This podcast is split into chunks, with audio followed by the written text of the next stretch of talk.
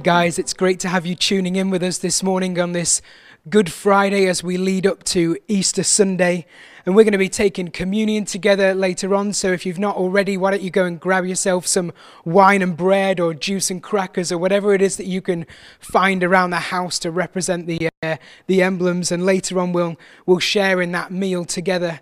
But before we, uh, before we get into that, I just wanted to spend a few minutes this morning just sharing a little bit about Good Friday, about what it means, and, and actually how it can speak into each and every one of our lives. So, this meal that we're going to share together, it's known as, as the Last Supper. It was Jesus' last meal before he went to the cross and ultimately died for, for us.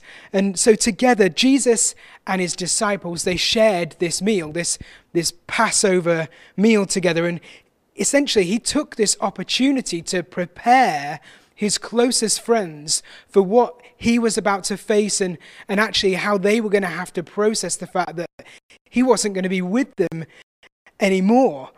But one of the most incredible things I think of when I, when I look at this, this Last Supper, this, this meal that, that Jesus and his disciples shared together, is, is actually who it was that Jesus was sharing his meal with. Because not only was this a collection of his closest friends, with, among those people was Judas, the one who was going to stab him in the back. So Jesus chose to share his very last meal before he went to the cross with the guy who was going to send him there, with the guy who was going to put him on the cross. And, and isn't that just the perfect picture of God's grace? Doesn't it just how much and how much He just wants to be great towards us? And then later on in, the, in this story of, of the events of Good Friday, we see that, you know, Jesus has been humiliated in front of the crowds. He's been beaten almost to the point of death. And then, and then he's led to the place where they're going to crucify him. He's taken up to the place of the skull, Golgotha, where they're going to nail him to a cross. And as those nails were hammered into his wrists and into his feet, and then the, the crown of thorns was pressed down into his head, and then he was lifted up onto this cross.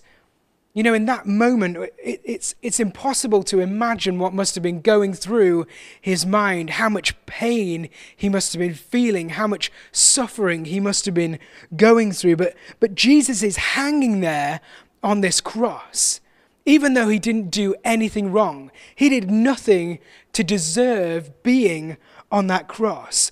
So he's literally hanging there, this beaten and, and bloody mess. And what words come to his mouth in that moment?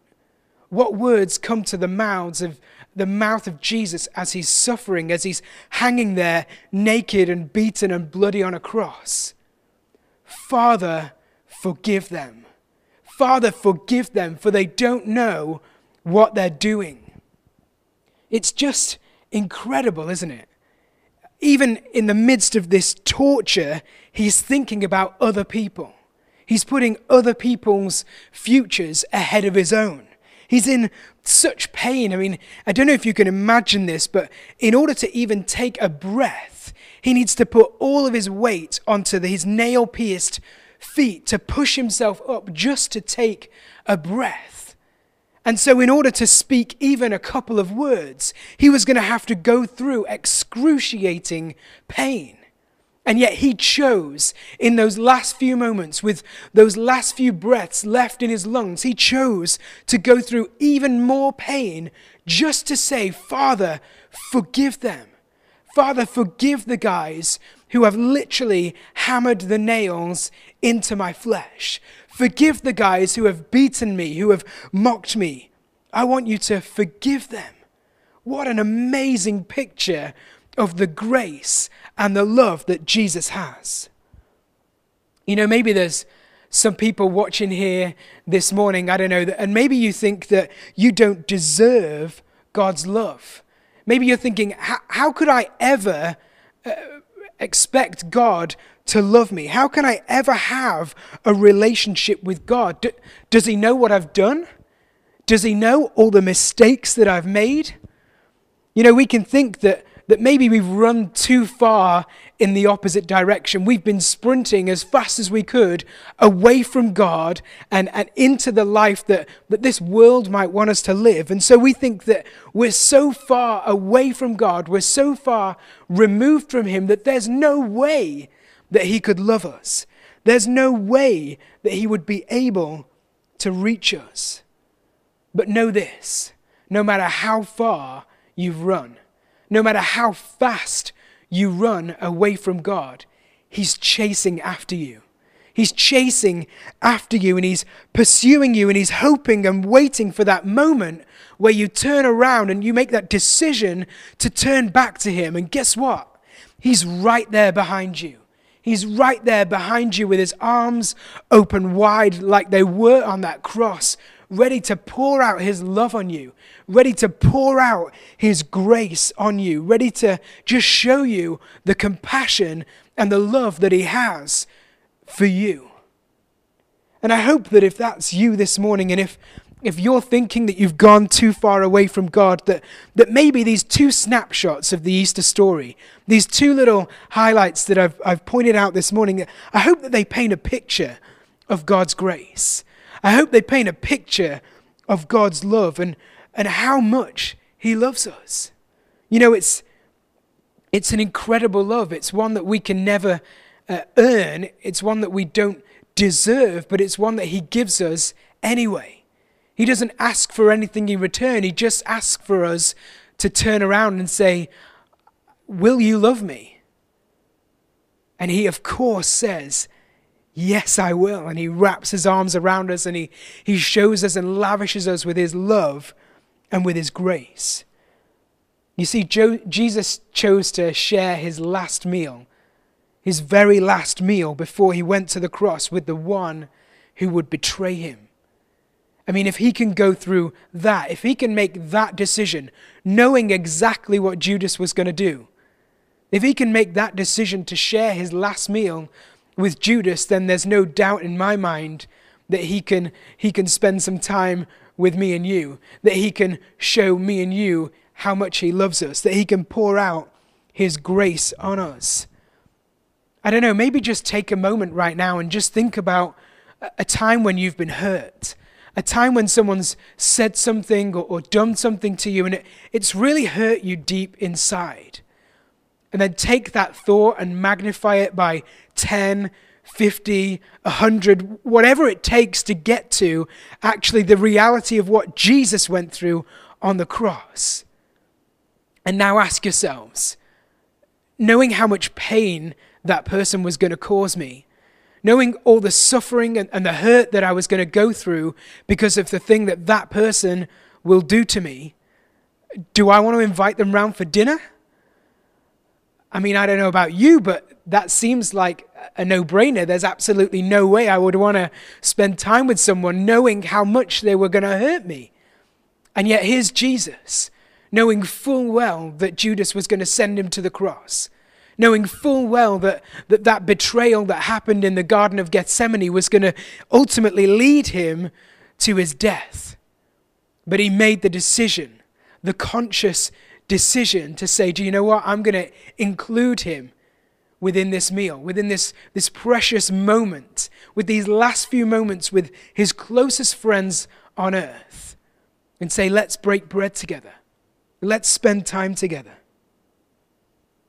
That's the unconditional love of God. That's the unending grace of God. And, and then in his last moments, with his dying breaths, Jesus asked his Father to forgive his executioners.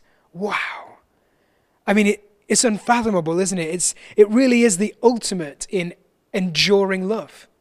It really is the ultimate. And, and Jesus wasn't just trying to set an, a good example. He wasn't saying, Well, I hate you all, but I better look good in this moment because it's going to be recorded for years to come. So, what I better do is just put myself through some extra pain to say I forgive you, just so I look good in the future. Not a chance. His prayer, his request to his Father for forgiveness reveals the essence of who he is. it absolutely highlights that, that Jesus is the personification of God. It shows us his character, his true nature, and actually, his true nature and character is love and grace. In John 15, verse 13, it says, Greater love has no one than this, that someone lay down his life for his friends. And, and that's what Jesus did, isn't it? He, he paid the ultimate sacrifice, he made the ultimate expression of love for us in dying on the cross. And then in 1 John chapter 4, it says, God showed us how much he loved us by sending his one and only Son into the world so that we might have eternal life through him. This is real love. This is real love. Not that we loved God, but that he loved us and he sent his Son as a sacrifice to take away our sins. If you're asking yourselves this morning, what does God look like? Well, God looks like love. God looks like love, and He chose to show us how much He loves us. He chose to show us the extent of His love through the person of Jesus. In order to experience God's love, we, we simply need to look at Jesus. You just need to look at his lives as you, as you read through the Gospels in Scripture. You can see on these pages and in these words that the life that Jesus lived and, and the love that he had for everyone. He always put others above himself. If we want to get to know the character and the heart of God, we just need to look at the character and the person of Jesus. You know, he went through all that pain and that suffering for you. He chose to do it for you. He absolutely didn't have to go through with it if he didn't want to. He could have said, Do you know what, Father? I'm not into this. I'm not down for, for what I'm about to face. So why don't we come up with another plan or, or why don't we just change what's going to happen and we'll do something else? But that's not the choice that he made. He said, Do you know what? Not my will, but your will be done. And so he made that choice.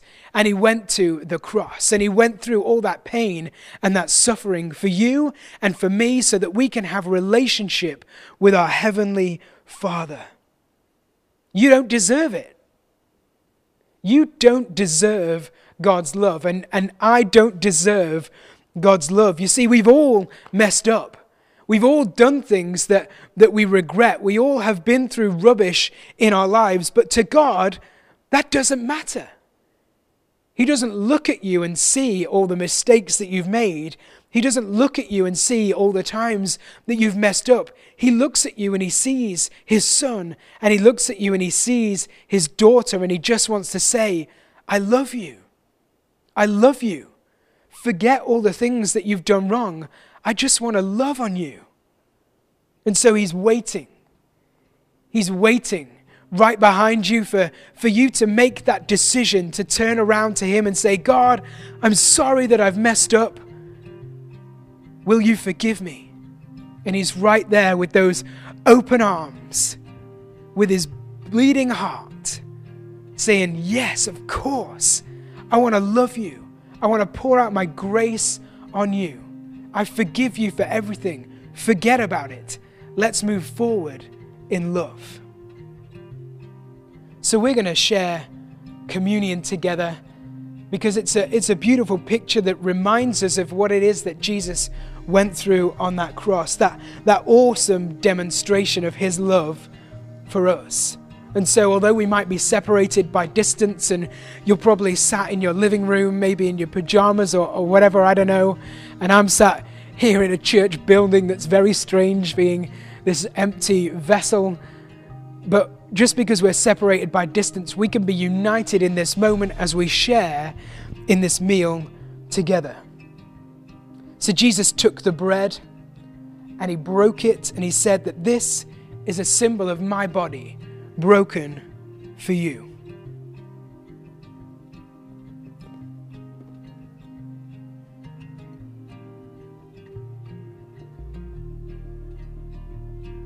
And then later on, as they shared that meal together, he took the cup and he said, This cup is a symbol of my blood poured out for you.